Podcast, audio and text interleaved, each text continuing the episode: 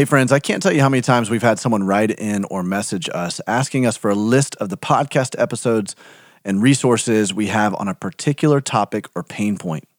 In fact, just the other day, someone asked me, Hey, can you point me to all the episodes you guys have on sexual betrayal? Because unfortunately, this person had just recently discovered that this was now part of their story. We get this question so much that we decided to do something about it to make it easier for you. Rather than wading through our entire library of very inspirational content, if I may say so myself, how about if we just give you a list of everything that we have on a particular topic you're looking for? We've done that. We've built some of these lists, and we call these lists curated pathways. With curated pathways on topics like grief, child loss, sexual betrayal, childhood trauma, widowhood, and more, we've compiled the very best resources from Nothing is Wasted Ministries all in one place that will speak directly to what you're experiencing right now or what a friend or a family member is experiencing. We've packaged this in an easy way for you to consume it, you to access this material, or for you to send it over to a friend or family member you know who's experiencing a particular pain point right now.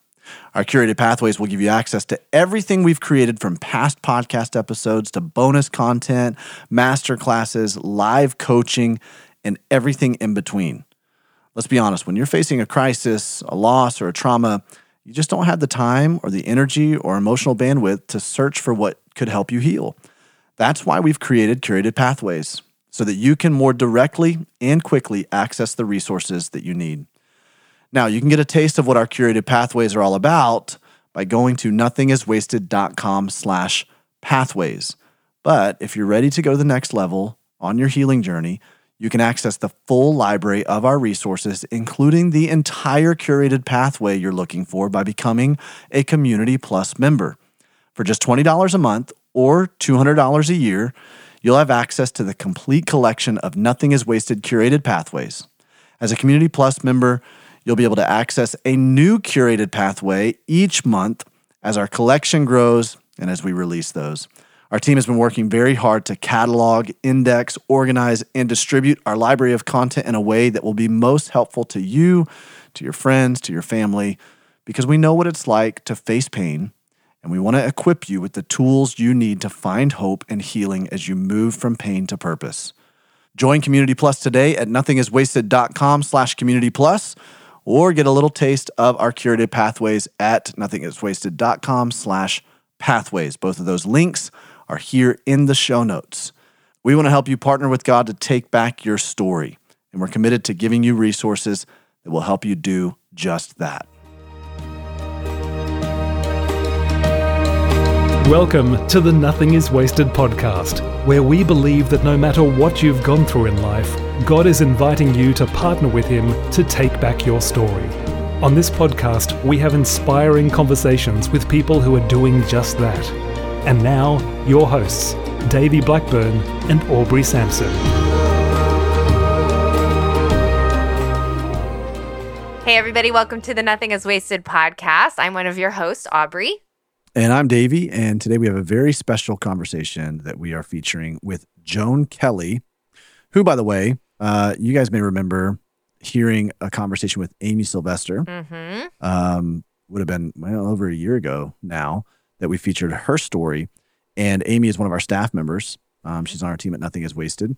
And Joan was her mentor when she lost her little boy Oh wow! Joan's story is um, is very much in the same thread. Um, lost a, a, young child, and through that is really helping so many people in the space of um, spiritual direction, uh, mm-hmm. helping to lead silence and solitude retreats. Amazing, and is really repurposing her pain in such powerful ways. This is a remarkable woman with, I mean, an incredible conversation, very insightful as we sat down and, and talked about some of her experience and what she's doing. I just loved wow. it. It was mm. wow. I so um yeah, I'm so excited for our for our listeners to hear your conversation with Joan and I lo- I love the connection. I think that is so yeah. so fun the connection to Amy. Before we dive into um Joan's story, can I read you a review from the yeah, podcast? wonderful. All right, here's what this one says five star review, which we always like. All right. Um, this is a pretty devastating one. It has been a little over three months. Uh, this was in August, Davey, so we're at, you know, several months later now. Okay. Um, since my husband lost his life to suicide. I've been trying to cope as best as I can, all while raising our six month old son as a first time mom. Hearing these wow. stories inspire me to have hope in this journey. The name of this podcast alone brings me peace. I'm so thankful wow. to the people who are willing to share their stories. Wow. You know, it just makes me all the more aware of how fresh the pain is for many of you guys. Yeah, right. Right. You're listening to this, someone suggested this podcast to you because you've just experienced some kind of devastating mm-hmm. uh, loss or transition in your life and you're just looking for somewhere to find hope. And we're glad that you landed here. Yeah. We do believe that this podcast, our, our, our plan or our mission for this is to bring you hope in your headphones. Yep. Uh, that will help you keep going. And we also have lots of resources that over the years we've been able to create, curate, assemble so that you don't have to stumble your way along in this whole journey. You know, one of those resources I would uh, um, we just recently released a curated pathway for loss by suicide and suicide ideation, mm-hmm. Aubrey. And so that is available. And what those pathways are is a way for you to go to kind of cut through all of the other episodes that we have, all the other content related to other topics and stuff, and go, okay, how can I find stories that relate specifically to the thing I'm going through right. or have gone through? Right. And so we've created these pat like these are all this is all of our content related to loss by suicide or suicide ideation. So to try to be as helpful as we possibly can, we've started assembling some of these. We've got several of those pathways assembled. Loss by suicide was one that we assembled in September. You can go to nothingiswasted.com slash pathways. And you just put a little bit of your information in and you click the drop down menu for the, the pathway that you want and it'll email you that pathway. And so I want to encourage you if you're listening, that's your story or other pathways that yeah. other you know areas of pain that you're struggling with, go to nothingiswasted.com slash pathways and, and see if we've got a pathway for that. We're um we just want to walk with you, help you mm-hmm. partner with mm-hmm. God to take back your story. Which is right. which is what Joan is doing with people as well. And that's what's so encouraging about listening to her uh, in this conversation. Aubrey, you're gonna love this. I can't wait. This is, this is gonna be a good one. So let's go ahead and take a listen to my conversation with Joan Kelley.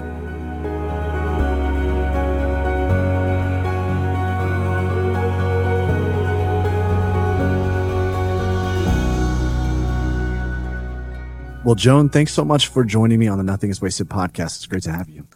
It is an absolute honor to be here, Davey. We got connected through a, um, a staff member of ours, Amy. You guys have, um, your paths have crossed, and she has spoken so highly of you and the work that you do. And I'm just really excited to hear firsthand uh, how God has been showing up in your story and how He's helping you um, to reveal that to other people as well. I think that's one of the unique things about what you do. But before we dive into your story, before we dive into some of the work that you're doing, would you just tell us a little bit about you right now? Where, where do you live? What do you what do you do? Tell us a little bit about what your family's like. What is life for Joan Kelley right now? Okay. Um, well, first off, I am a wife to John. We live in Palatine, Illinois, suburb, northwest suburb of Chicago.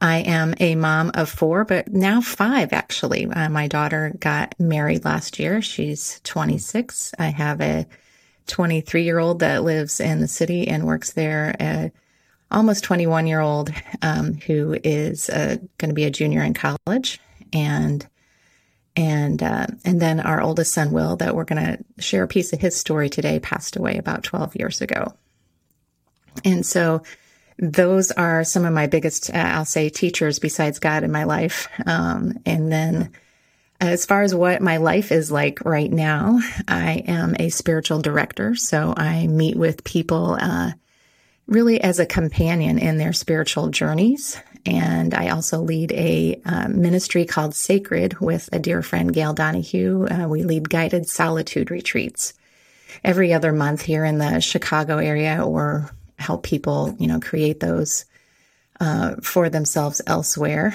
and um, just really inviting them into the rhythm that um, Jesus modeled for us to come away to be with their Father. And sometimes we need a little help to understand and experience that rhythm. So that's sacred. And then the other ministry I've uh, volunteered with as kind of the director of facilitator development is called One Life Maps, and it's based on a curriculum called Listen to My Life. And really, the best way to describe that ministry is a subtitle, which is recognizing and responding to God in your story. So I know that's a heartbeat for you as well.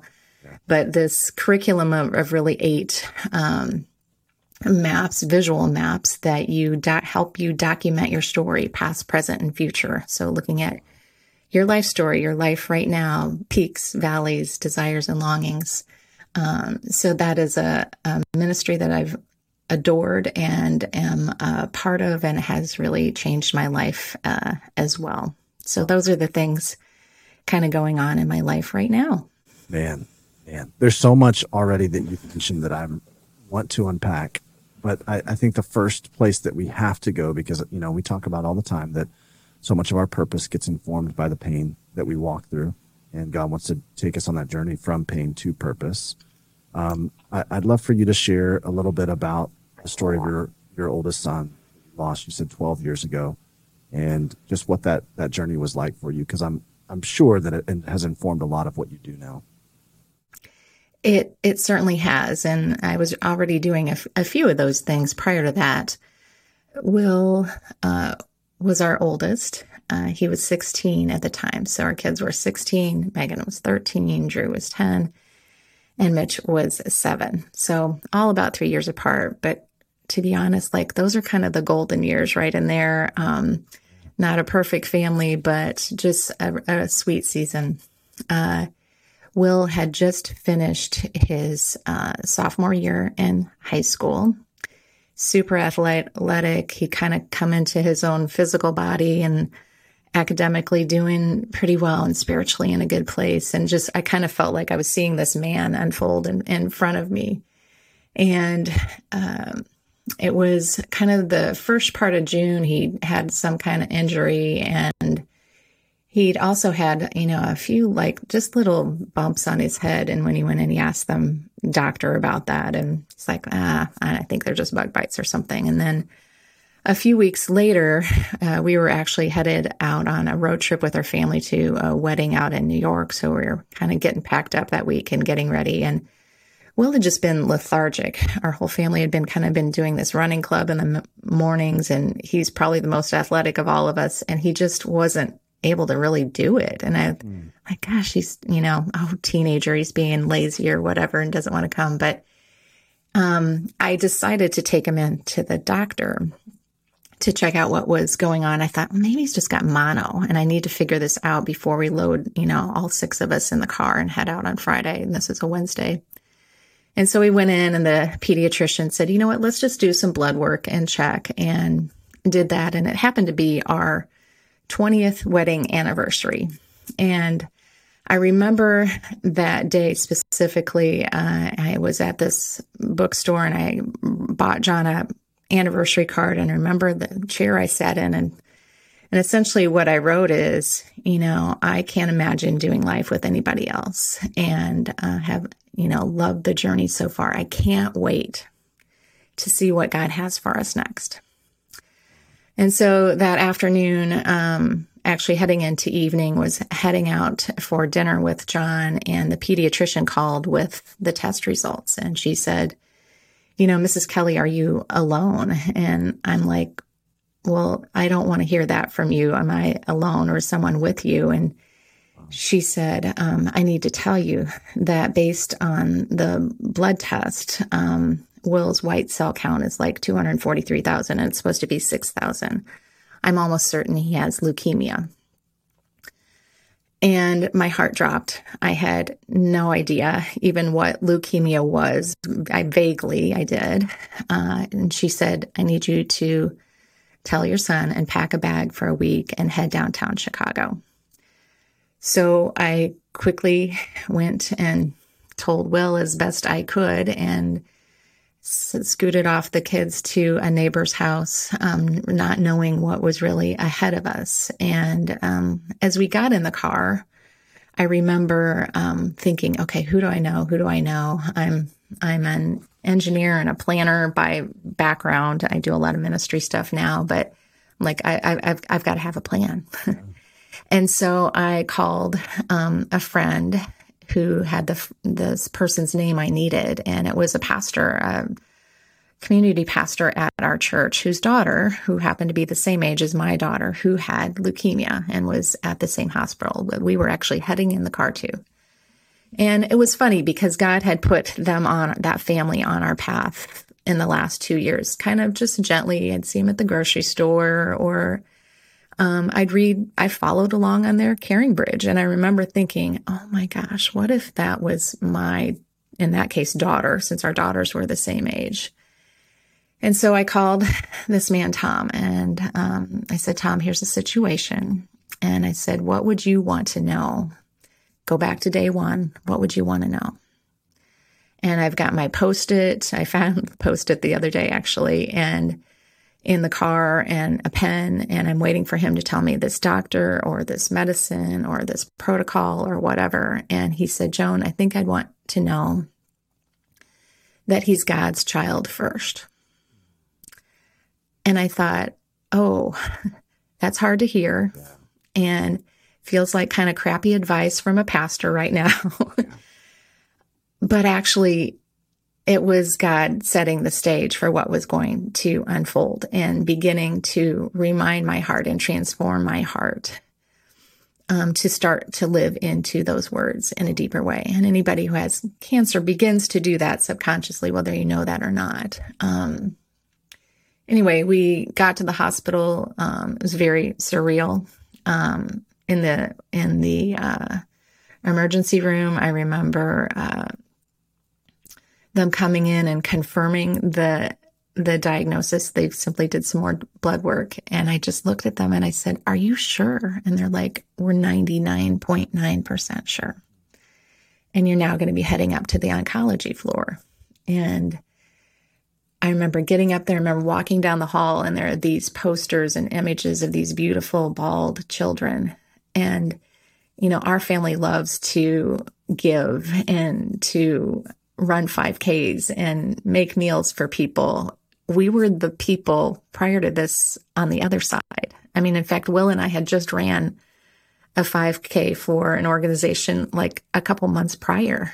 And here we are, and we are those people, and we've joined this club that we didn't really want to join. And so, uh, with leukemia, particularly with a boy, the treatment is three and a half years of chemo and radiation and, you know, all kinds of other things. And we were in the hospital for about a week. And essentially, they just began blasting it um, with these drugs. And because they are young and resilient, um, it goes away almost immediately. But because it's a blood cancer, it's in your blood.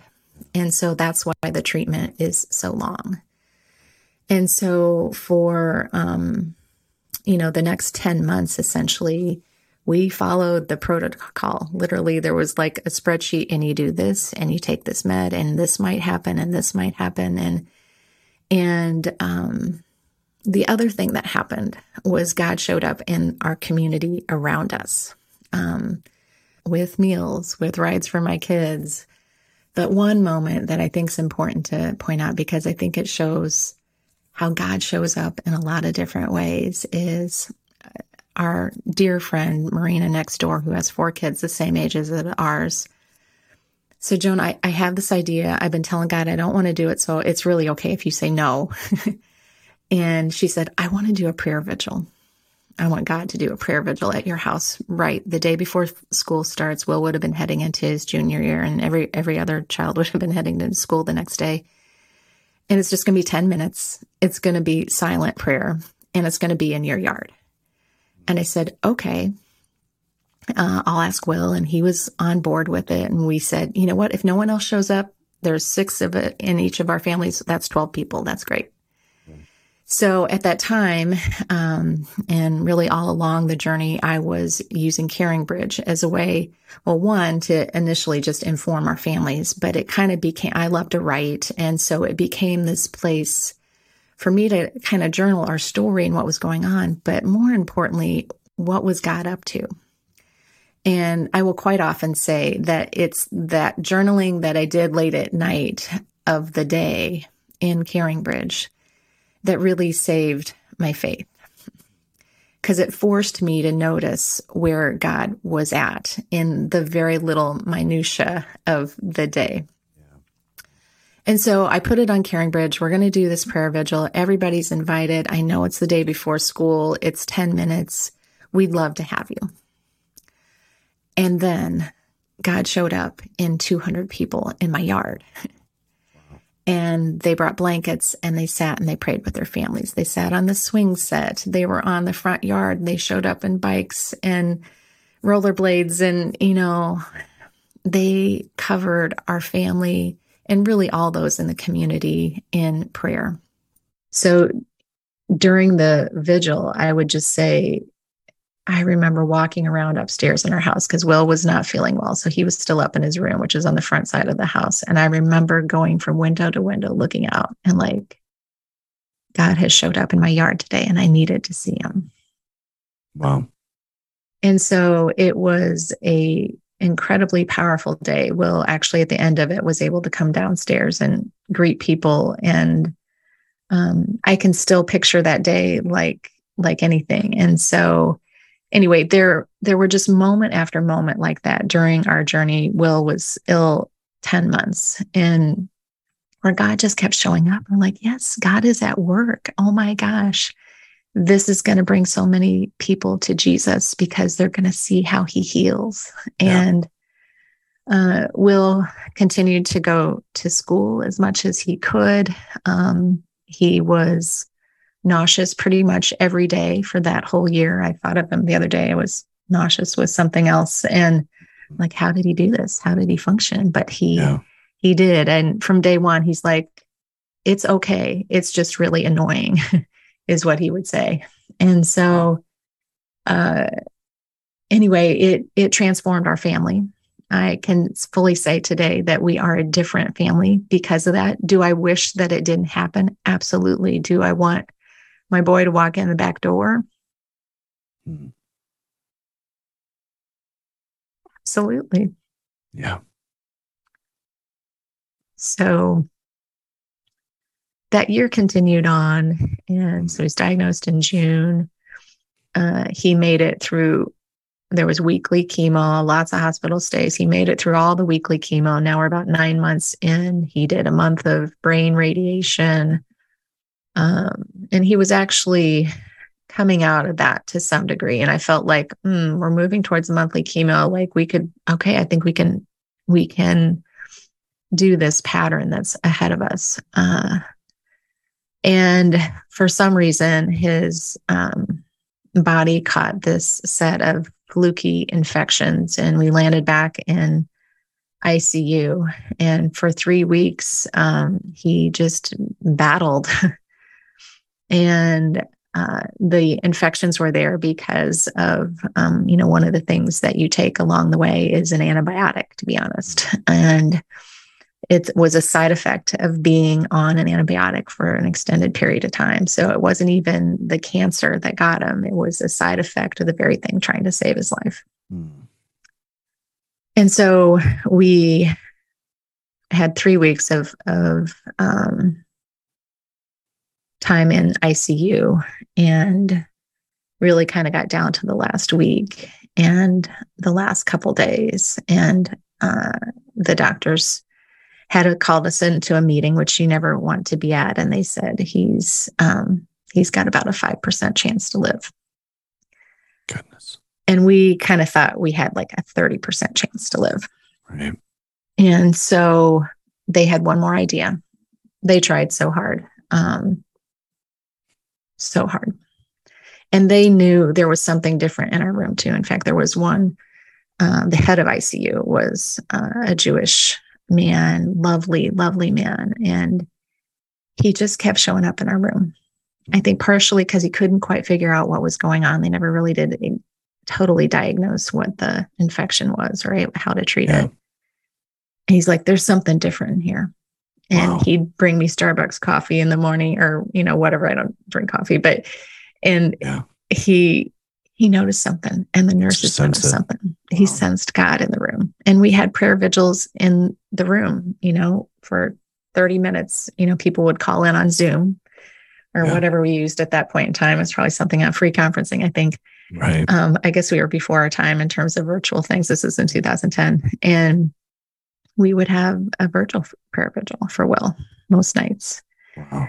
And so we got to the to the his final day and they tried the one last thing and then his body just started shutting down and the worst nightmare that any parent can have was having to make the decision that um, you know we just could not continue on life-saving efforts uh, for his body that was really already gone to be honest. And so on may 21st uh, of 2010 will passed away. And we you know we decided we made some really conscious choices with our other kids. We came home and told them they had no idea, but they knew because mom and dad were both there that something was drastically wrong because they hadn't seen us in the same room for weeks and weeks. Um, and it was horrible. And and we decided to take them back down to the hospital to see him one more time and for them to have realized like that isn't Will there. right. Will's with Jesus. And uh you know, just made some other choices like that along the way and how we did things even for um, the celebration of life and and um, included them along the way. And I think as hard as it was, and they were at a wide variety of ages, um, I think it was an important part of them realizing we can grieve together, we can grieve separately, um, but mom and dad are going to be there and meet us, you know, right where we're at. And so I always say, you know, that day, um, I fully realized, you know, that Will was God's child first. And so that's really began our grief journey um, together as a family, which, you know, continues on, continues on today yeah. um, for, for each one of us. Yeah. Whew. Hi, friends. It's Christy Blackburn, Davey's wife and co founder of Nothing is Wasted. If you guys have been around here for a while at Nothing is Wasted, you probably heard a bit about my personal journey towards living a healthy lifestyle for myself and my family. So, as a physician assistant, I've watched so many people overtaken by chronic illness, disease, unhealth. It was also a part of our own family's journey with an autoimmune disorder that prompted me to take a closer look at the everyday choices we were making and how those decisions were impacting our health. So, perhaps you too have found yourself stuck in a cycle of frustration and shame and defeat as you struggle with chronic health conditions, fatigue, or yo yo dieting. Because I know how difficult that path can be, I wanted to create a resource to empower others like you to take back your health. That's why I'm so excited to invite you to join me in January for my upcoming live online virtual wellness course called Back to the Garden Holistic Living the Way God Intended. This eight week course is not your typical health class. I'm so, so passionate about blending both scriptural truths with the scientific facts that help us live a holistic, intentional life when it comes to our whole selves. We want to get to the root of wellness by taking you back to the garden, the first Garden of Eden, and look at the principles God gave us when it came to caring for our health, mind, body, and soul. In this course, you'll learn holistic, God given rhythms for living an intentional life, including rhythms around food, around your emotional and spiritual health, and your environment. This course won't prescribe you a one size fits all solution, but will instead give you the tools you need for creating your own simple, easy to implement plan that is adaptable to your family's lifestyle. But more than that, you'll get the knowledge you need to make informed decisions and live in freedom when it comes to your health. While I'd love to offer this resource to everyone, I want to be sure to give you the space to interact with me personally and get your questions answered, as well as connect with others walking a similar journey towards health which is why I've limited the number of spots available for this course. So from now until November 15th, you can register for the Back to the Garden Holistic Living the Way God Intended course by going to www.linenaroots.com slash course. If you've been overwhelmed with all the information on health and wellness and have wondered how to make the changes in the right direction, this course is for you. Don't let overwhelm stop you from taking back your health and learning the God given rhythms for living an intentional life. Make plans to join me and others just like you this January as we go back to the garden.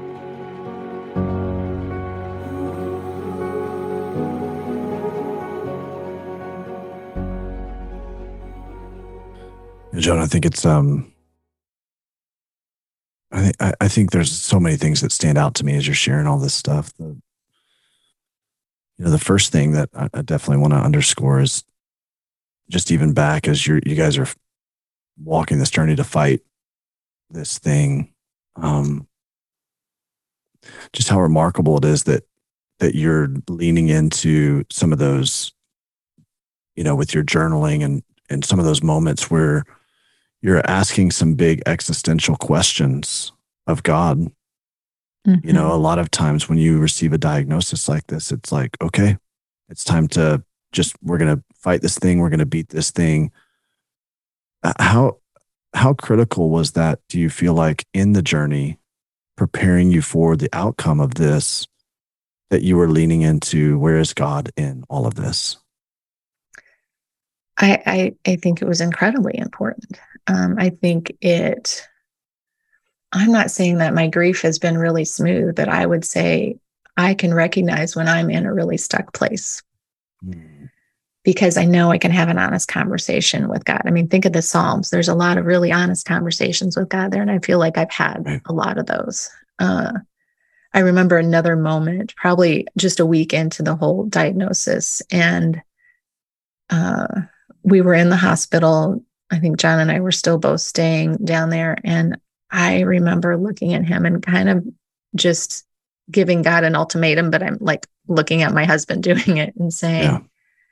You know, God, if this is what is, then you better well use it, you know, and and he has and he does and and it's hard. Yeah. It's it's really that both and kind of living where joy and sorrow are mingled together yeah. And it's a hard thing. And it's probably one of the most beautiful things. Uh, but we, I, I had to lean into God because it's really all I had. Right. Right. And it looks different. I guess I want to say too, it looks different. I mean, John would say if he was on here that his journey looked way different. And there was a lot of, um, you know, anger uh, yeah. of trying to figure out God's part in this and what does this do to my relationship with him and I I trust you God but I'm I'm not happy right now. Yeah. Yeah. You know, I think one of the the unique things about your story and what you do is that, you know, you you teach other people essentially how to grieve, right? I mean, you you've led this yeah. class at Willow Creek on grief. You've mm-hmm. yeah, other people. Yeah, go ahead. Mm-hmm. Yeah. And, and, yet it's still hard. I mean, yeah. this afternoon, I'm going to sit with a mom who's just lost her son three weeks ago. Yeah. And I'm still sitting here going, what am I going to say to her? Yeah. That's, wow. and all I can do is be with her mm-hmm. and listen to her heart story and probably even some of the harder pieces of it.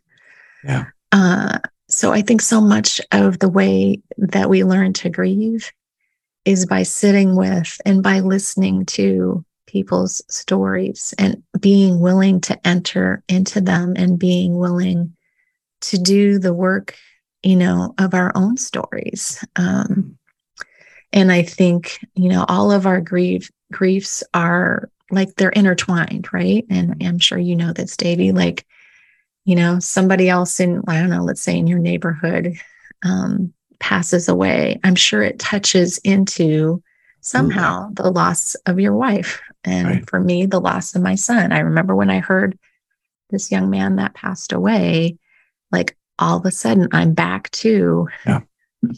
what happened for me and how I felt in that moment and in that time. And as I was planning a funeral and all those things. Mm. Uh, and so it has felt important to be available to walk alongside others.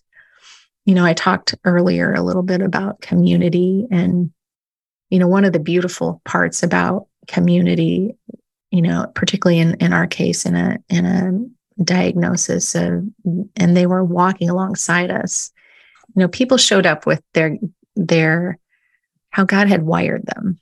Mm. You know, I, you know, there were meals, there were awesome meals, there were gift cards, there were people showing up to drive my kids. I said that. But there were also people that just said, knock on my door and she'd say, I'm your neighbor. I love to garden.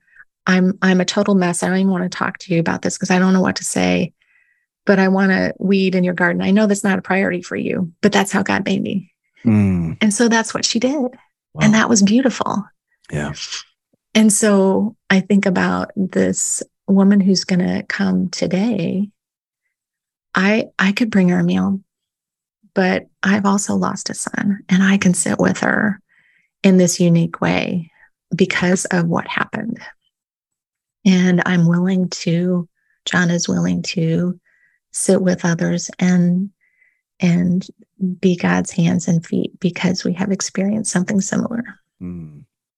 Wow. So it feels like a part of, I guess, a part of my calling, a part of how God has wired me. I, I wouldn't have signed yeah. up for this part of the story ever, nor Certainly would you. Not. And yeah, but that's, I mean, a lot of uh, what this podcast is really about, right? Sharing right. the stories and being with others exactly. in their hard places. That's right. Well, you know, and I wonder, you know, as you as you kind of look at how you're walking with other people in grief, but also look at your own story and the immediate aftermath, you know, and all the way up through these last 12 years, what are some of those critical, um, you know, we call them waypoints, I guess, but the critical pillars that, you know, nearly everybody's going to have to uh, approach when it comes to grief? You know, what are the things that you found like, man, this, this seems like a really uh, critical um, part of grief that everybody seems to wrestle through. Their timing may be different, the pace may be different, but but this is one of those things that you know is going to be kind of a common denominator.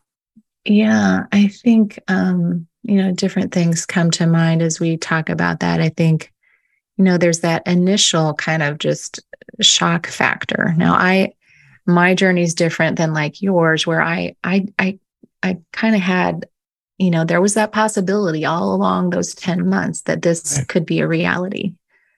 Um, so I, I was maybe a little further into the grief journey because of that. Yeah. Um, yeah. But initially, right after, right, there's the, I always say it's kind of like anesthesia that God puts on. He knows you can only handle so much. And so I think that's why you're you're tired and you, you can't fully function. But I don't think God allows you to feel the full, to, to be honest, the fullest pain of it. It's very right. raw in the beginning.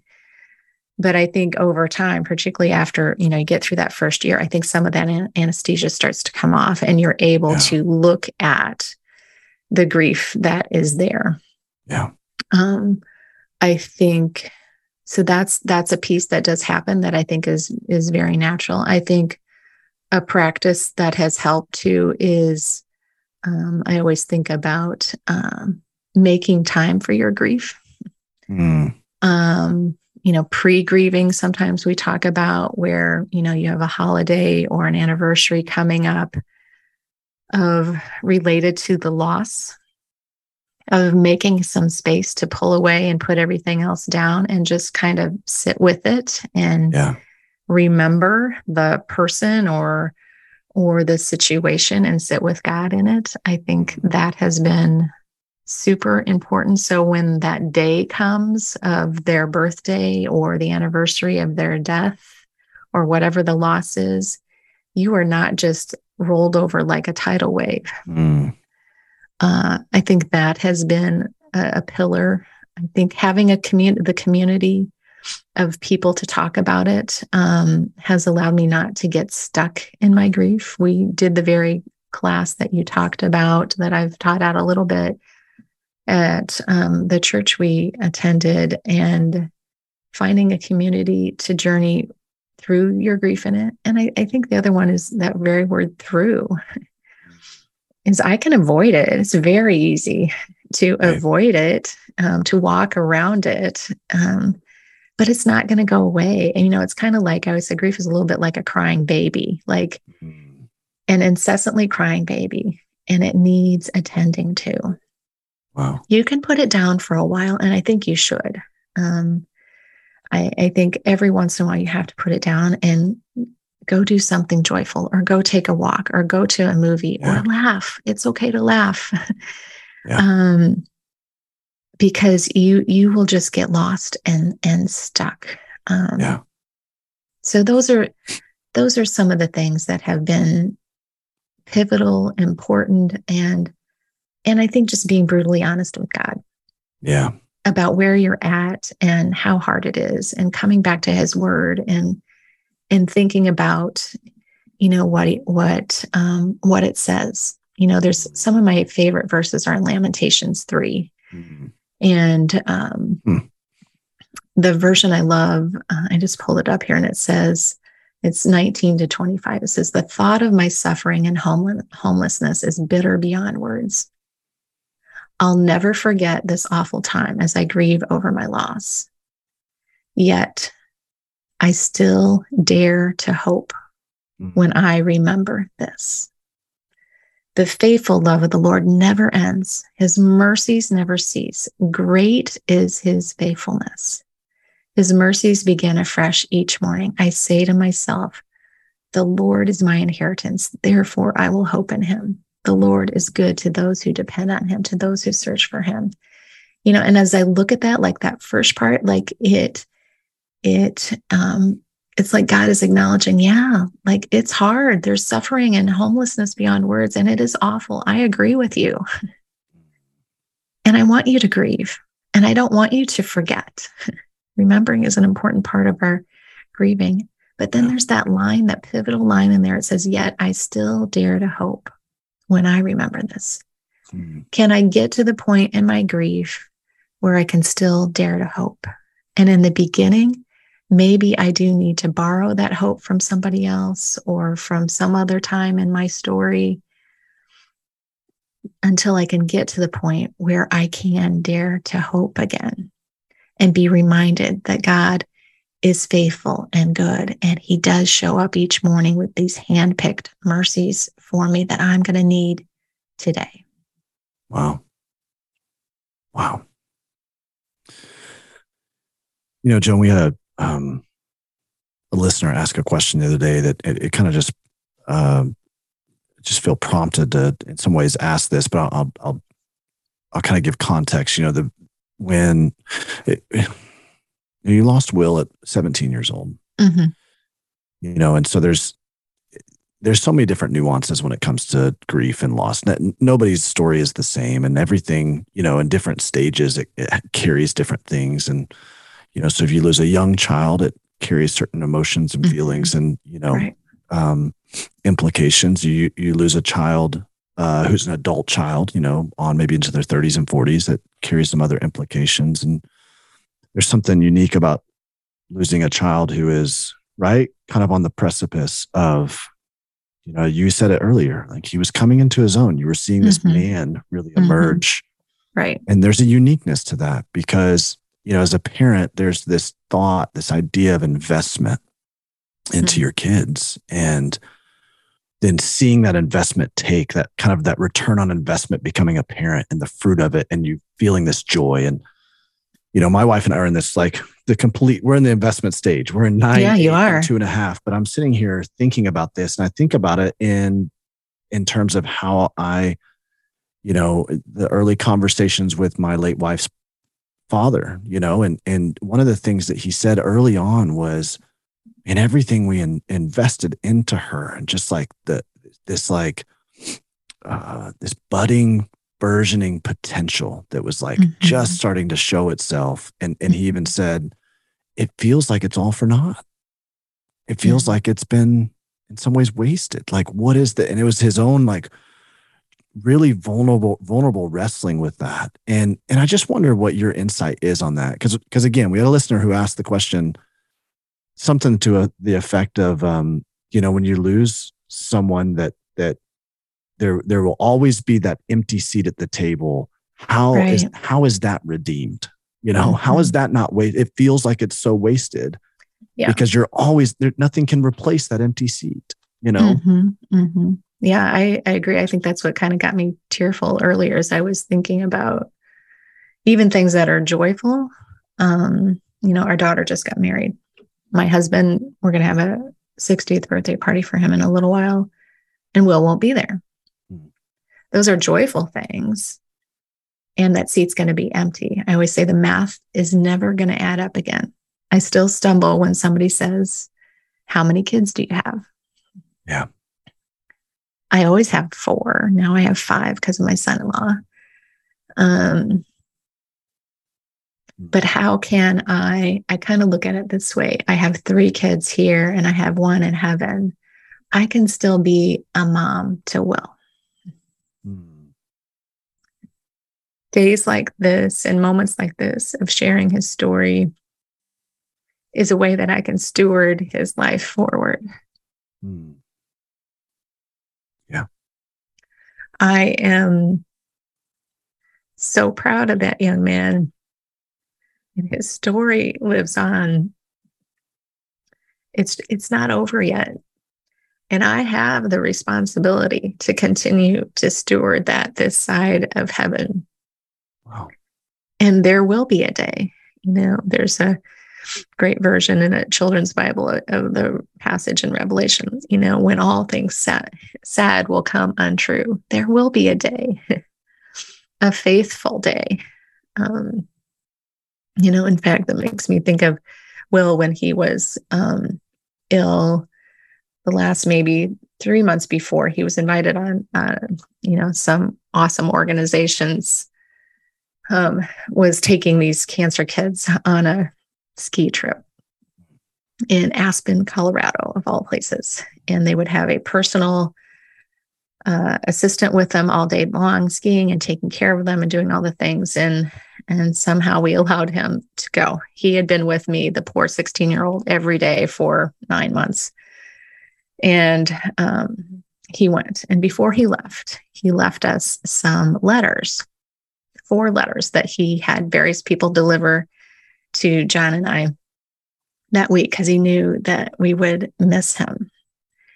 And he he signed each of those letters. You know, one he signed your favorite child. That was always kind of a big joke around our house, like who's who's the favorite child. But then there's one he signed, you know, until that faith, he said faithful day. He meant faithful, I'm sure. Um, but I think he meant faithful too because it will be a faithful day when we get to join them in heaven again. Yeah.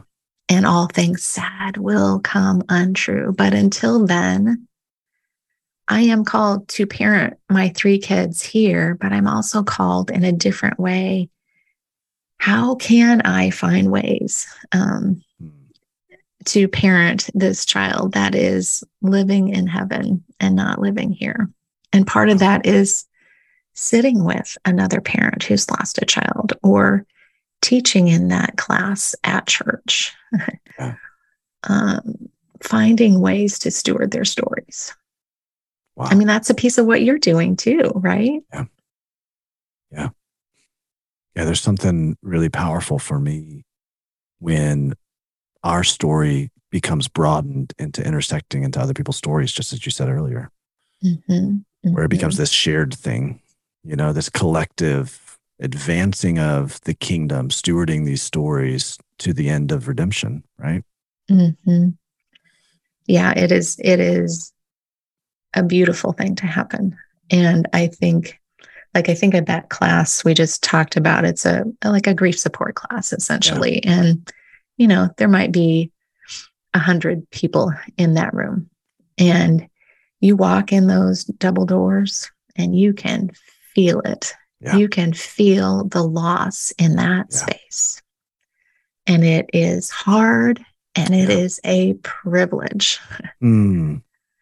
to be with those people. And I, the last time I, I taught there, um, I remember saying, I remember the exact table I was at and the chair we often sat at.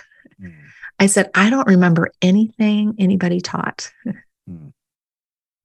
But I remember the faces around that table and the losses and the stories that were shared and the eyes of the people. Wow. God does his work in community around a table like that, where you're with somebody else who gets your loss. Yeah. Yeah. And it's beautiful and messy and a privilege. And yes, it's a way to um, continue the work of, of the story mm. that was wow. their lives. And Joan, the um, a big part of of what you do now is this idea of helping people understand their story. You know that mm-hmm. I know that mm-hmm. was something that was very impactful for you mm-hmm. as well as you were navigating and journeying this this grief and it's it's huge for us too. It's paramount. You know this idea of how do we we say how do you, we want to help you partner with God to take back your story, right? Really, mm-hmm. what we're mm-hmm. saying is we want to we want to help you understand how the redemption story that God is writing so that mm-hmm. you can be an active agent in that, right? Yeah. Come align yourself in that. But you know, I, I'm I'm curious as to how that how the concept of story for you, understanding, untangling, figuring out your story, writing your story, rewriting your story, those kinds of concepts. How how how critical was that in this grief journey for you, and what are some things you learned about you know about this? Because there I'll, I'll say this. You, i noted two instances that you said some things that i think only someone who is very intuitive into their own story would have cited. One was that the day you found this out was your 20th an- wedding anniversary. Mm-hmm. and that's huge because i think when you begin to get really curious about your story and how god's showing up in it you see I, I've seen those things in my own story. I've heard countless times where people have said these two dates, these two diametrically opposed dates, mm-hmm. right? Right. They're happening at the same time. What does that mean? And then the other thing you said is um, you said that God put this family in your path very subtly. This this pastor whose daughter, right, right, so I, I noticed that because that means you're very intuitive like you're looking into your story mm-hmm. and and that seems to be a very critical part of of your grief journey. Can you talk a little bit about that this story dynamic? Yeah I, story I, I think it's a part of how god made me to be a listener to be honest. And i discovered that many years ago well before this piece of our story that we're talking about today and I believe that story is, uh, it's for me, it's a spiritual practice. It's not a been there, done that. I looked at that at my story one time with the counselor. Hmm. I think there are clues of who God is in our stories, and there are clues of who He has made us to be for this time. And so, will we be willing to be on a discovery mission with him to what those clues are.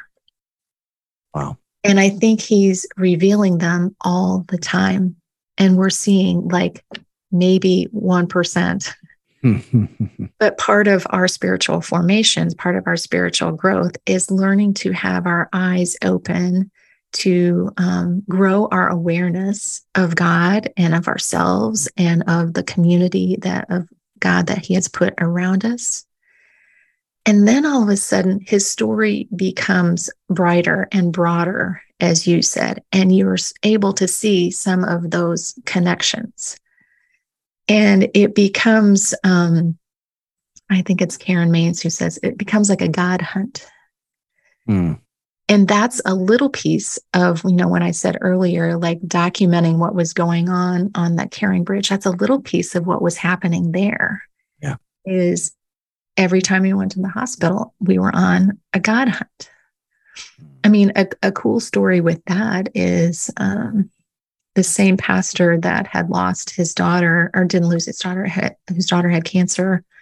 We were taught, Will and I were talking to them one day and we're like, okay, what what did you do to not you know lose your mind down here at the hospital or on the way here? And and amanda said well one thing that we do is we um, there's a homeless people population in the area. So sometimes we'll just bring sack lunches. Mm. pass them out. I'm like oh that's a good idea. And will was actually reading a book all about the homeless just prior to getting sick. And and so Will started going down to the McDonald's at the hospital and buying gift cards because that's part of what the book does. It said, you know, buy them five dollar, ten dollar, you know, McDonald's gift cards, and so yeah. we started doing that, and it became this um, traffic light game as we got off the expressway to go to the hospital because there was this set of homeless guys um, that were always at the bottom of the ramp, and in particular, there was this one man named Roger and I would call Roger a friend now. I haven't seen him for several years now, but we would start to we'd time time it so that we'd have like, you know, 2 minutes with Roger at the bottom of the ramp. And for me, like looking out at him, I, I have to send you a picture. He has the bluest eye. He has the eyes of Jesus. Wow. And here's this man who has nothing looking into our story asking how Will was. Um, I can tell you a much longer story sometime wow. about how um, he found out about Will's passing. Wow. But this man is one of the most pivotal pieces and people in my story of how we were reaching out to him, but he reached back to us and changed our life. So that little piece of our story, of Roger's story, of Will's story, God somehow gave us eyes to see that even in the midst of our grief. But that happens today. I was yeah. just telling somebody yesterday, we had a pastor friend stay here from England and he was a bird watcher. and we have a bird feeder. I'm actually in the room that he stayed in and he would get up super early and he'd get all excited when we came to breakfast. He's like, Well, do you know you have this and this and this and this and this and this? And I'm like, No, we have blue jays and crows and birds. but I I just didn't have eyes to see them. Wow. And nor was I looking. Yeah. Yeah. And I think that's how our day is. God is at work in our days. Will we decide to see him or not? Wow. Wow. Yeah, I know that. I'm sure you run into this in conversations. I've, run into conversations where I kind of feel like that man talking to somebody. They're telling me their story, and I'm like, "Did you know you have this, this, this, this, this, and this in your story?" And they're like, "Huh, I hadn't thought about that." Mm-hmm. You know? Yeah, and that's what I mean. That's what I do with people in spiritual direction. That's what I yeah. do with people that are on these solitude retreats. They're they're having a little bit of time to pull away and notice some of those things about God. Or as I sit with people doing story work, I I mean part of, you know, if you look at my bio, I say I love to help people connect the dots, you know, sure. and take this big oops yarn ball of life and start to pull on one of the threads and see where God's at in it. Hey friends, I, I know that so many of you who are listening to this are currently carrying a heavy weight of pain and loss. I mean, after all, that's probably what drew you to our podcast. And here's what I know I know when we start to process what's going on in our lives, we can often find ourselves paralyzed by the pain and not really knowing where to go from here. We even begin to, to hear or tell ourselves lies like, this is the end of your story. This will always define you. And, and trust me, I've, I've been there. But, but I've also, as I've come through it, realized that those are just that they're lies. This doesn't have to define you. This isn't the end of your story. With the help of others, I was able to navigate my way out of that valley. Listen, at Nothing is Wasted Ministries, we exist to help you navigate your pain and even find purpose in that pain. So if you're new to our community and you're wondering where to start, or if you've been with us for some time and you're just looking to take a next step, I want to invite you to a free webinar that I'm hosting just for you. It's called Five Steps to Taking Back Your Story, no matter what you've gone through. In this webinar, I'm going to share with you a little bit of my own journey of how God met me and, and guided me after losing my wife, Amanda. And I'm going to teach you five critical steps that you'll have to take in order to rewrite your story. The webinar is an hour and a half long, but I promise you, it will be well worth your time because in this webinar, you're going to learn how to regain a sense of agency and begin thriving, not just surviving, but thriving in the midst of trying circumstances.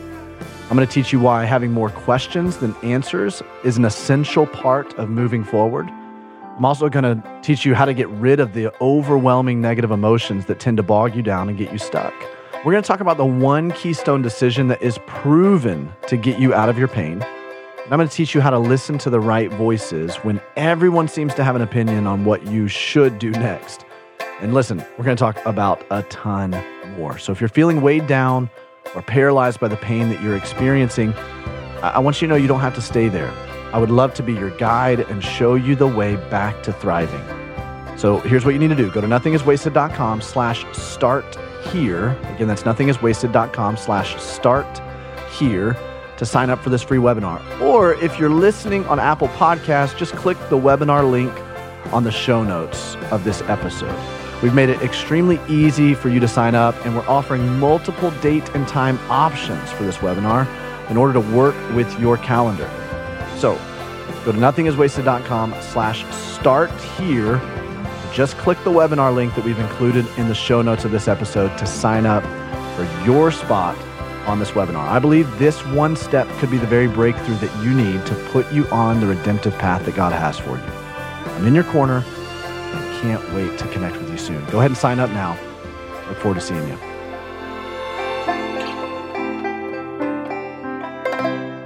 That's so beautiful. I love the picture of that. I mean, you've, you've given us several metaphors just now, but even this like the the breadcrumbs or the clues, right? These God mm-hmm. clues. It's like we're an investigator mm-hmm. trying to figure out these puzzle pieces. And once we can get these puzzle pieces put together, we can begin to see a picture of things, right? We mm-hmm. and and you know, it reminds me of you know Jeremiah 29, 11, very very, very, you know, cliche verse that you hear often. Uh, mm-hmm. For I mm-hmm. know the plans I have for you, declares the Lord, plans to prosper you, not to harm you, plans to give you a hope and a future. But it says immediately after that, then you will seek me and you will find me if you seek me with your whole heart. Mm-hmm. And and I think that's that's the critical piece right there. It's that God's there to be found, mm-hmm. but He's not going to just He's not going to come in flashing lights most of the time. There are times right. He does, right? There are times that right but most of the time, he's going, I want you to seek me. I want mm-hmm. you to mm-hmm. lean in. I want you to have eyes to see this. You know, this is why mm-hmm. Jesus said, those of you who have ears to hear, listen, right? And, and, and, and in some ways, you could see him kind of speaking in code because he's mm-hmm. wanting you to lean in and search and dig. And because when mm-hmm. you do that, then you're going to uncover some things and you're going to find some things in your own story. And well, and what happens there, right? When I do seek and I move towards him and he moves towards me, right? That's where like attunement happens. When I yeah. abide with him, my relationship with him grows. Yeah. And my relationship can even grow in, you know, we talked about wrestling, right? Wrestling with God on right. the loss or how the math doesn't add up or right. Just the anger piece of it. God uses the wrestling too. Mm to even woo us back for yes. us to pursue him. So I, it's, I mean, I know I get frustrated in the wrestling, but I have to remember God is at work even in that. That's right. And he says, you know what? I'm going to put this wrestling in there because I want my daughter back. I want my son back. Yeah. And this might be the way that I'm going to do that. Wow. I would, I would even go one step further, Joan, and say that that is one of his primary methods. Mm-hmm mm-hmm. right? I mean, we see it in the story of Jacob. Jacob's mm-hmm. name becomes Israel through the wrestling. Mm-hmm. Israel becomes the namesake for God's people. Mm-hmm. That's a very defining moment right there, where it's right. almost like God's shining his light on that moment, going, This is what our relationship's going to be about right here. Mm-hmm. This is where you're going to find me is in this wrestling. This is how we're going to this is how we're going to interact right here. We're going to grapple together. Yeah, in the wrestling and in the waiting and his invitations are everywhere, everywhere. Yeah. And I think we're expecting them to show up like the Amazon box at my door or the pretty Christmas package under the tree. And they might be under the rock or in the wow. neighbor that's kind of cranky down the street yeah. or the checkout clerk who's just having a bad day. And so, will I be present enough to go, Oh, I wonder where can I be curious enough, I guess, to go, huh, I wonder if God's in the middle of that right there. Hmm. Or this right here in my heart that I'm struggling with. Wow. Might that actually be an invitation? Can I reframe it? Can I resort some things in my story together with God? Can I, like you said, borrow hope hmm. from the past? Um, hmm. and those might be ways of me finding God in the midst of what can be a really awful, painful season. Yeah. Yeah. Wow. You know, I'm I'm really curious. You brought up this two things that I want to talk about. One is this idea of spiritual direction. Mm-hmm. Um, that's unique. It's different than counseling or coaching. It has its own unique place, and yeah. it's something that that's that's you know one of the things that you do. You spend so much of your time helping people as a spiritual director. Can you kind of can you kind of unpack that concept for us a little bit?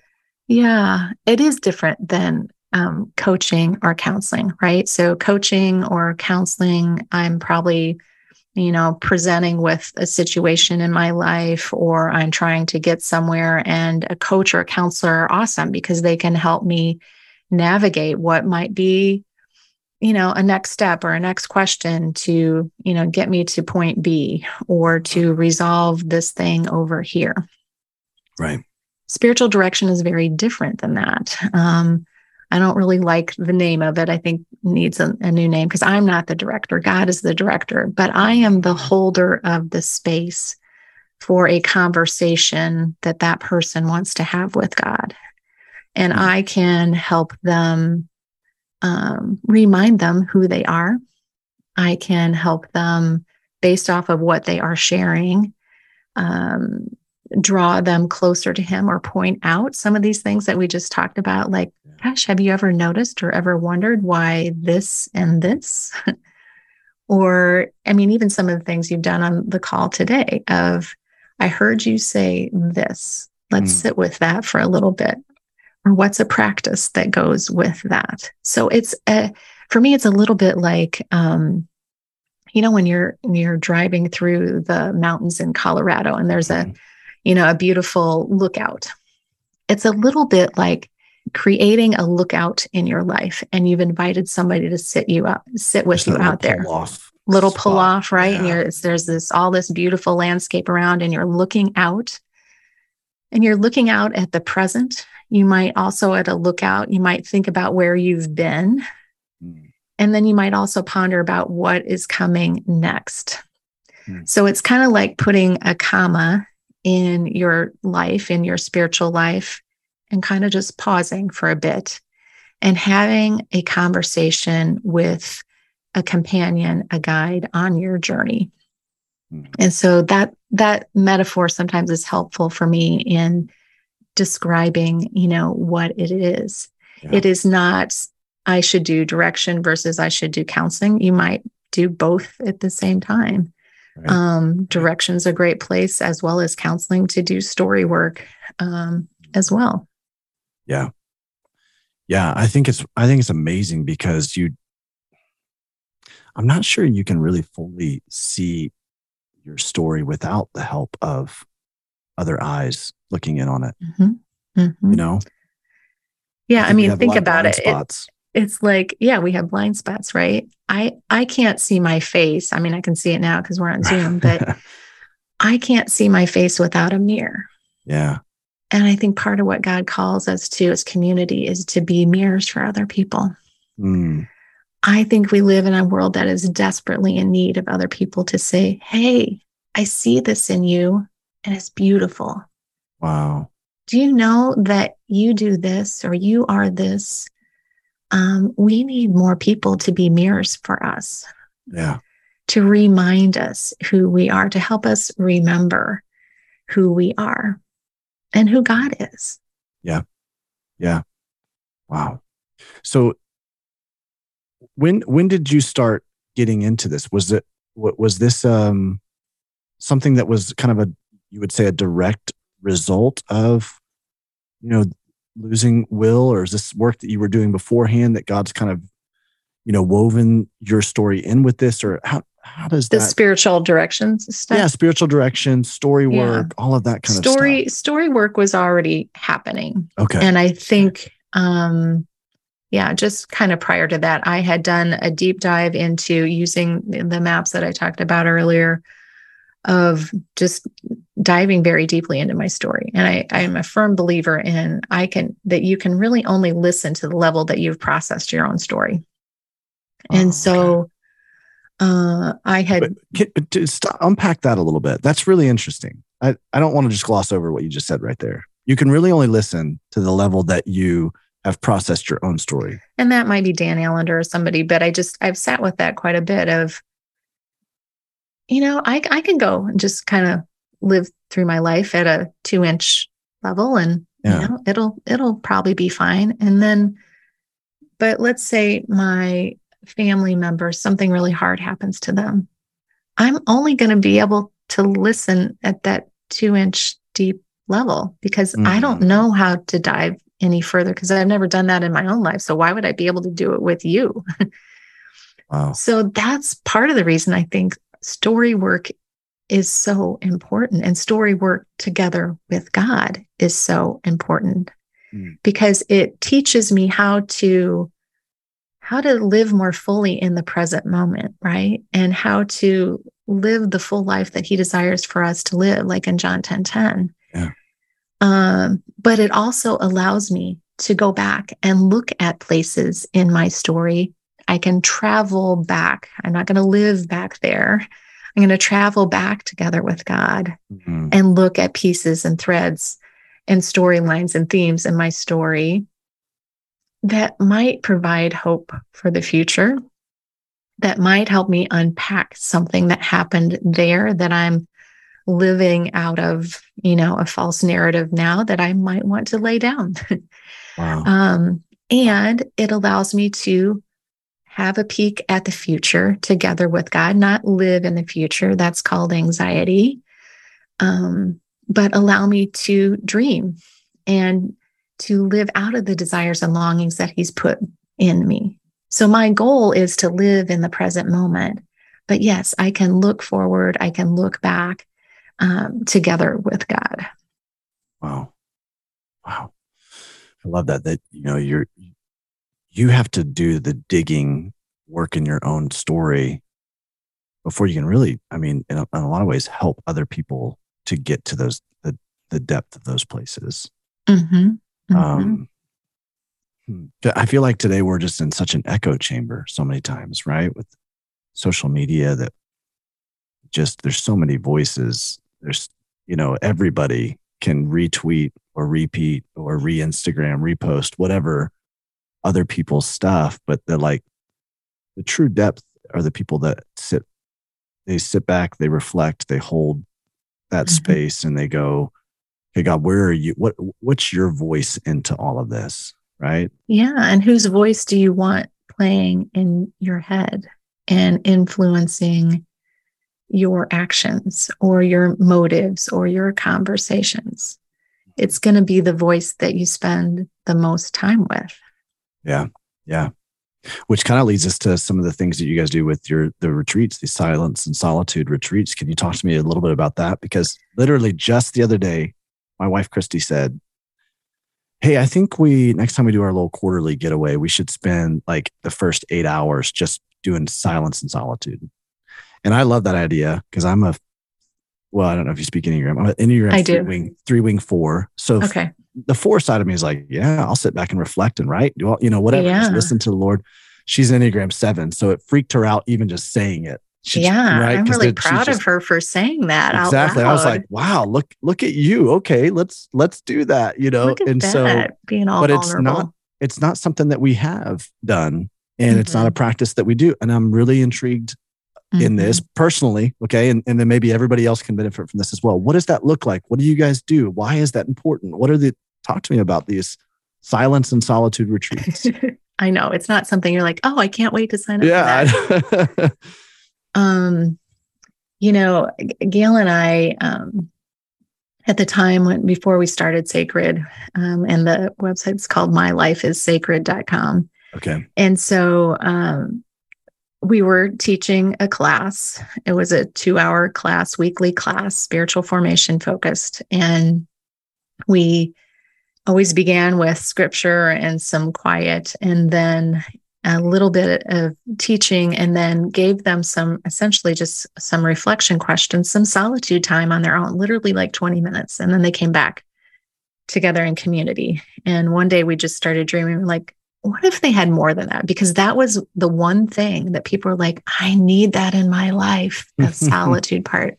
Yeah, but like I don't know how to drinking a big old gulp of water when you're yeah, so parched. Right? Like, when oh. you're so parched and you yeah. don't know it until you slow down enough sometimes. And so we're like, okay, well, what if like what if they had the whole day?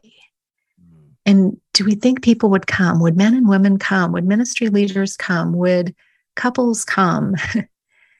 And we just started dreaming and we found some places that were possibilities of where to do it. And we thought about what the day might look like. And we had a friend who helped with the website, another one with a logo. And and all of a sudden it just started unfolding in front of us. And to be honest, the rhythm of the day had stayed the same for the last um, we started in 2013, nine years essentially, where we start in community with just some of the things I talked about. We talk about what it's like to slow down and that we set our expectations for the day. You know, really, there's only two expectations that God is here and that you are loved.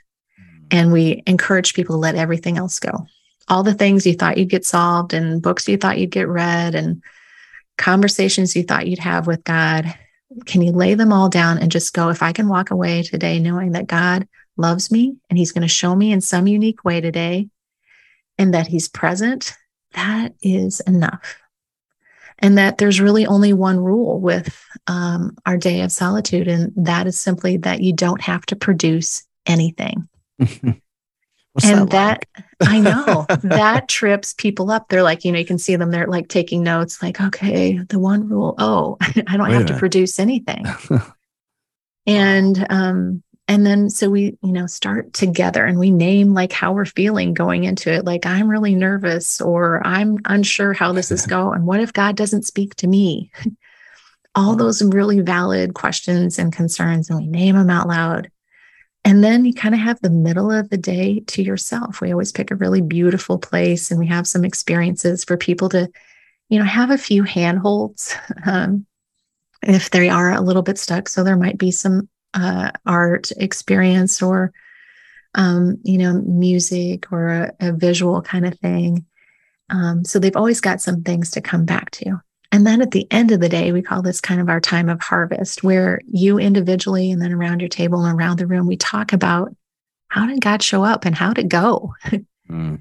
because it's important to kind of name what happened i think right. so often in life we don't stop to pause we go on to the next good thing right we don't pause to reflect and name and notice where was God today and what was hard and what would I do differently and what was impactful.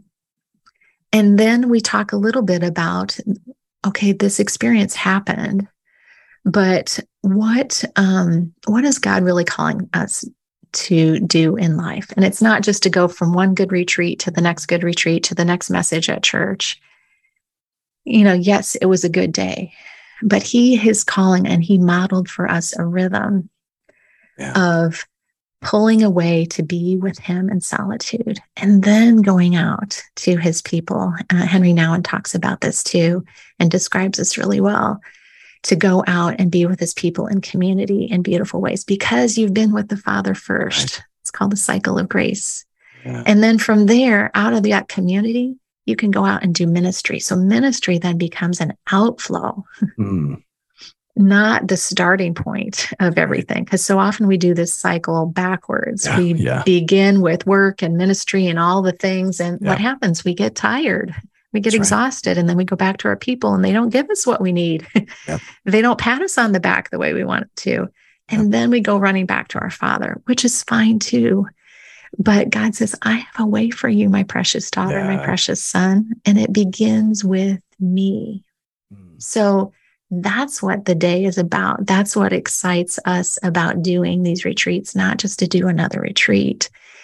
um, and to have a, a, day of quiet, but it's a day to be with God and start to understand the rhythm of life that He's really um, drawing us to. I mean, a lot of it's based on, I love, you know, Matthew 11, 28 to 30 in the message, right? And it says, Are you tired, worn out, yep. burned out on religion? Come to me, get away with me, and you'll recover your life. I'll show you how to take a real rest. Walk with me work with me, watch how I do it, learn my unforced rhythms of grace. Mm. And, you know, he wants us to learn to live freely and lightly. Yeah. And so that's the invitation of, of a day of retreat like that. I love that. Yeah, that unforced rhythms of grace in that message version is just really mm-hmm. powerful. Mm-hmm. Mm-hmm. And and what I love about what you're saying, you know, the the Jewish day is evening and then mm-hmm. morning mm-hmm. right? So it starts with evening, which is starting with rest. Mm-hmm. This is how mm-hmm. God set it up. That's how he set it up. Go back to Genesis, right? Yeah. Yeah. He gave Adam a, a job, right? Mm-hmm. And uh, on day six. And the first day of Adam's job was what? Day seven. Rest. Yeah, rest. rest. you know, so it's this we you're right. We see this, it's so backwards. How many how many leaders, pastors, church leaders, how many people are just getting burnt out because they're starting with achieve, work, produce, right? Take the next mm-hmm. hill. And then it's like, mm-hmm. oh, and then I got to get away and I got to mm-hmm. find that rest. And, and, and you're saying, no, we need to start from this place of being filled with the Father, filled with his spirit. And, and, and that only happens with us retreating, silence and solitude. Mm-hmm. Uh, it's so beautiful. It's so beautiful. Here's what I love about this conversation, Joan. We could have, we could sit and have this conversation. We could talk for a couple more hours easily. And yeah maybe we can convince you to come back and we'll talk some more about some things. We would love to keep talking about yeah, some of this stuff to. and more. But what I love about this is if you're so if you're watching this on YouTube, you've seen a drastic difference in even Joan's countenance. Like I'm seeing in this, and I see this, I've experienced it myself. When we talk about the grief of our story, you're you still hold that grief very raw and real. Right? Mm-hmm. We've shared, we've shed and shared tears on this on this conversation, right? This call. Right. But then as you started talking about some of the purpose that has been that this pain has infused into your life, you've started to come alive. Mm-hmm. And and you're like there's this excitement and your countenance is glowing because of it. And I think what I want to note is that those two things are held together. Yeah. Because I feel like, and you know this, that so many people, as they're walking through grief and pain, they're in the depths of it. They're in the middle of that deep, dark night of the soul. They're wondering, is there ever going to be life in me again? Mm-hmm. Is there ever going to be hope in me again? Mm-hmm. And, and I just want this conversation to be to be evidence of the fact that yes, there is. But it means you're going to have to do some of this work. Yeah. That, that we're talking about. And finding God in these stories, looking for him, seeking, and, and, mm-hmm. and you'll mm-hmm. find him. Mm-hmm. You'll find him. Yeah, I just want to encourage people. It it is worth it. It's hard, but the alternative is doing life alone, or the alternative is being stuck in my loss, my grief. And that's the last thing that I want for me. That's the last thing I want for them. And yeah. God is sitting there waiting and pursuing them. Yeah. Wow. So good. Joan, where can we connect with you?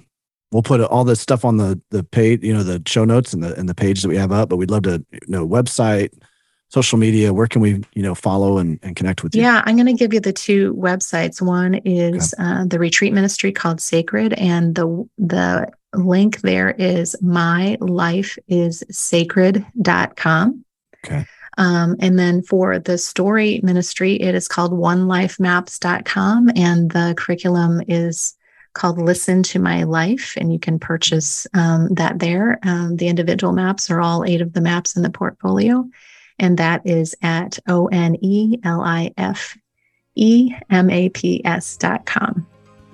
Awesome. Awesome. Well, thanks so much for spending time with us. This has been awesome.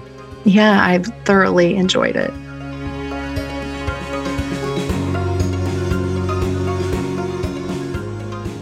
Wonderful conversation. What a remarkable woman. Isn't she remarkable after all of that pain and sorrow? I mean, again, this is nothing is wasted, right? All of yep. the pain and sorrow, God using yep. it for incredible things. Yep. It, it amazing. And I love what she's doing. Really leading these silence and solitude retreats. I think that's such an imperative part of healing it's an imperative yeah. part of discipleship, of, of learning how to follow after Jesus.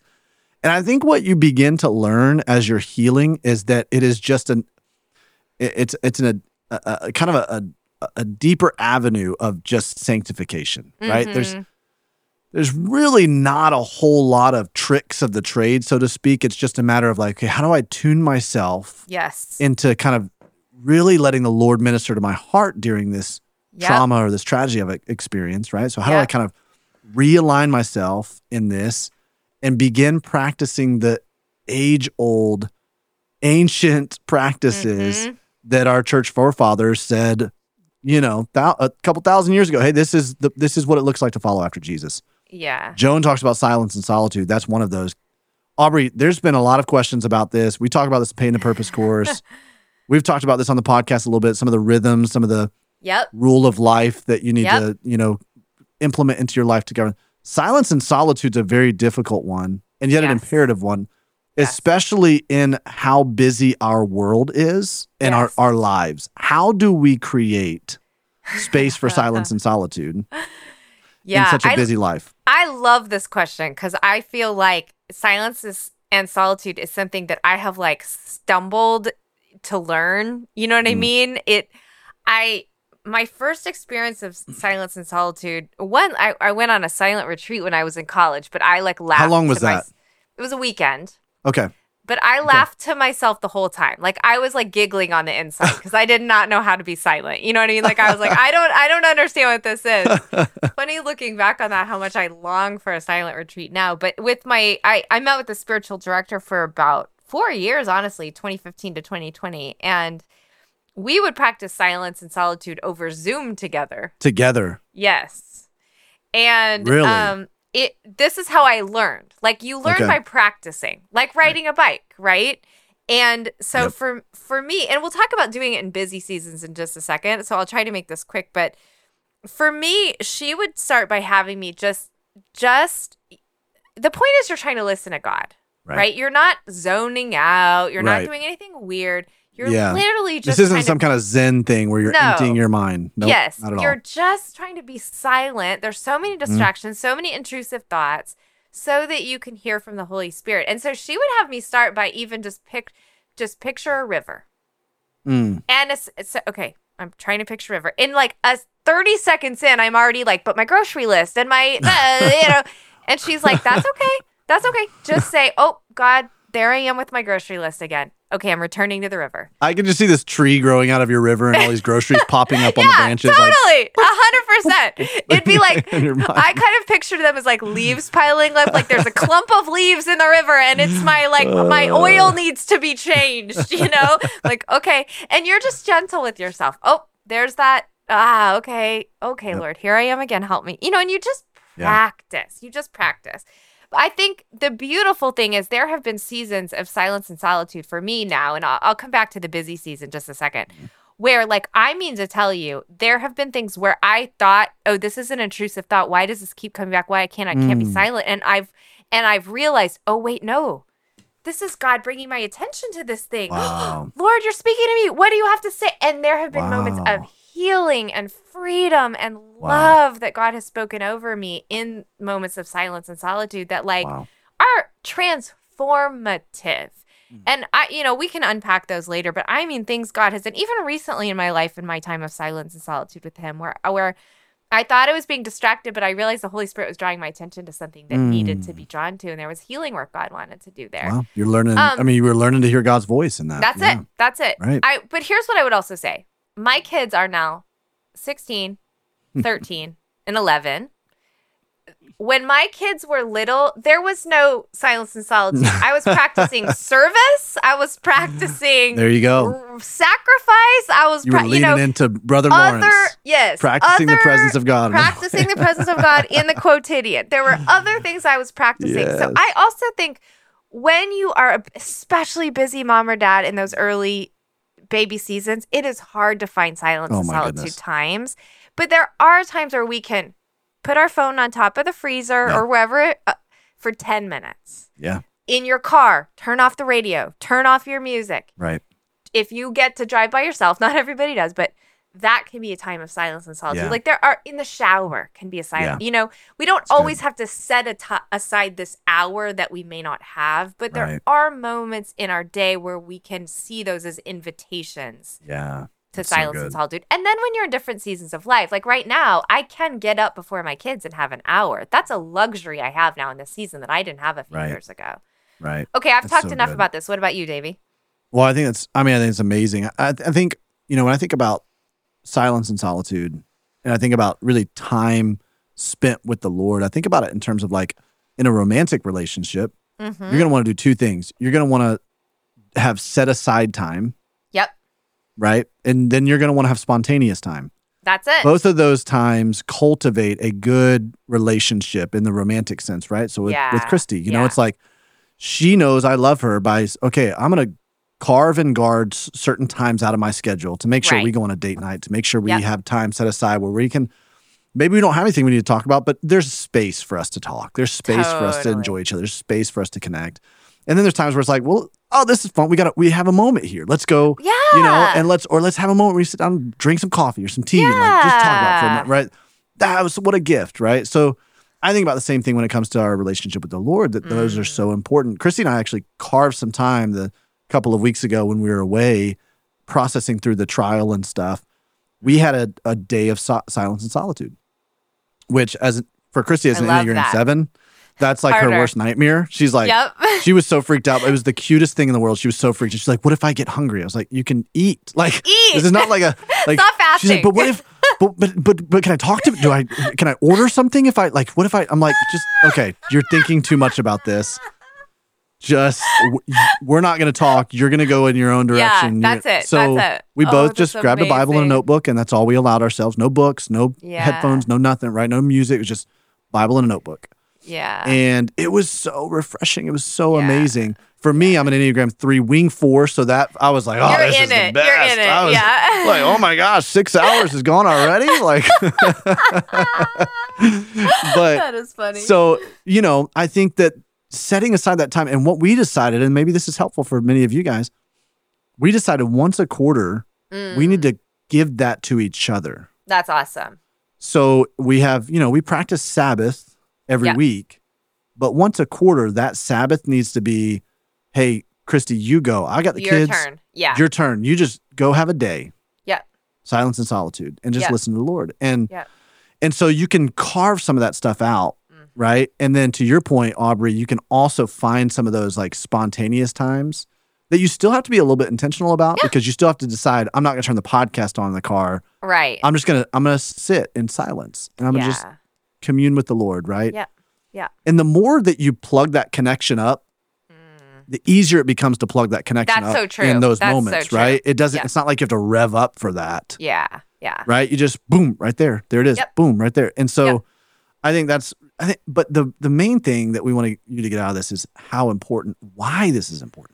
Yeah, I think that's so key because it's like a cool thing to do, but why it matters, especially, I mean, we, you know, nothing is wasted. We know you're here because you are probably in pain or walking with someone in pain. Yep. And, and so it truly is, I believe in our seasons of trauma, major life transition, right. tragedy, where in the silence and solitude is where you find that Emmanuel presence mm. of God that is yeah. so, so crucial. Yeah.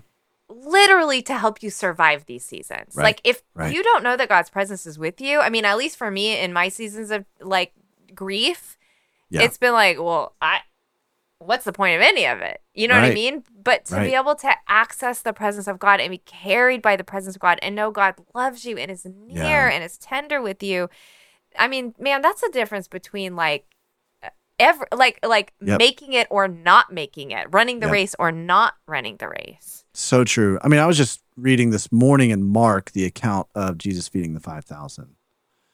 I don't remember. I think it's Mark 6, I think is what the but there's Matthew, Matthew 14, same same account. The passage right before that. Yeah. start that passage starts out with Jesus went to a solitary place, yes. to a desolate yes. passage right before that is because he's grieving. Yeah. He's grieving the loss of John the Baptist, his yeah. quite possibly his best friend. Some scholars believe John the Baptist was his rabbi, like his mentor. Wow. And so here's here's someone grieving someone so close to him who shared a kindred spirit of kingdom mission with him. Yeah. Wow. This is Jesus grieving, and he goes away to a solitary place. Mm. That's his first response. Mm. And so that's why I think it's so imperative for us. What what pain incites us to do is pain incites us to try to distract and numb and cope. Totally. And we have to be intentional about going, no, I'm going to step back and get silent. I'm going to remove distractions. I'm going to hear from God.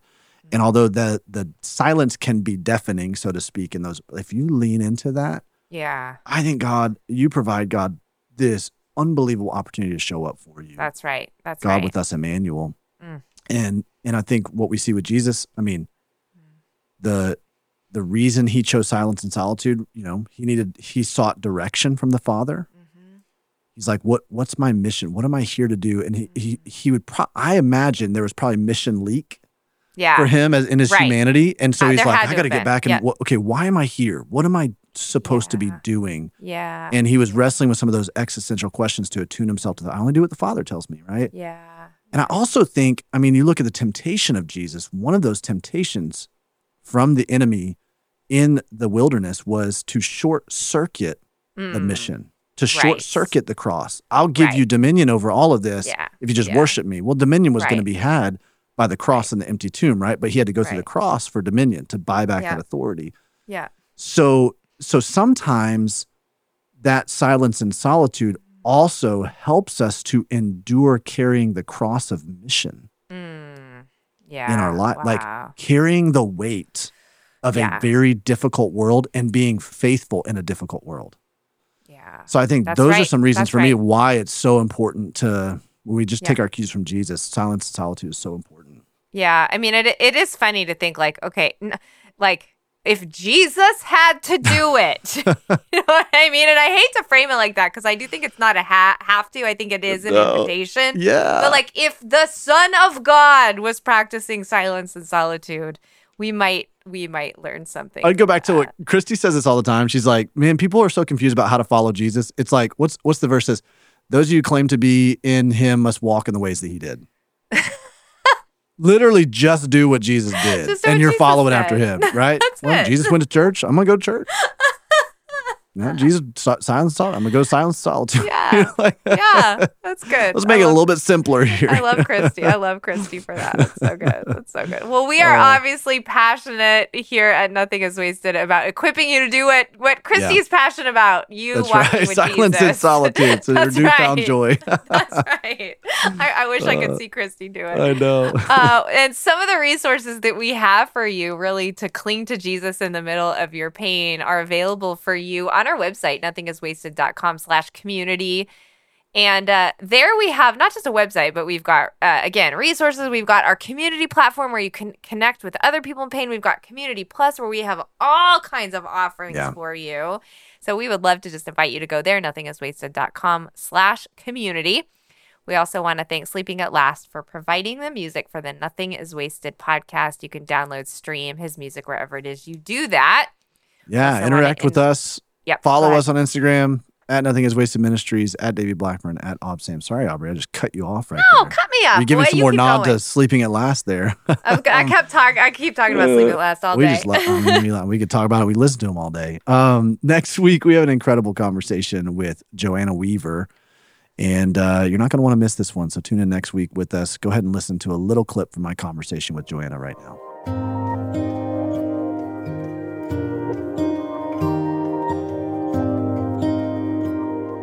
Really believe that God's more concerned about building his kingdom in us than wow. he is in building his kingdom through us. Right? But the so enemy, the enemy wants to sidetrack us. He wants to take us out with the wound of offense. Yeah. And if we cooperate with his plan, we're going to get frozen at that point of past pain. Wow. And though we may be moving forward, we're really walking dead men and women because yeah. everything refers back to that tomb, to that place of betrayal. But if we give God access to that place, if we let Him, by His grace, help us hammer out forgiveness and cultivate the unoffendable heart of Jesus, wow. the thing that the enemy meant for evil That's is right. going to boomerang back on his thieving right. and deceiving head. That's right. That's the power of our great Redeemer God. Oh, but we've got to cooperate.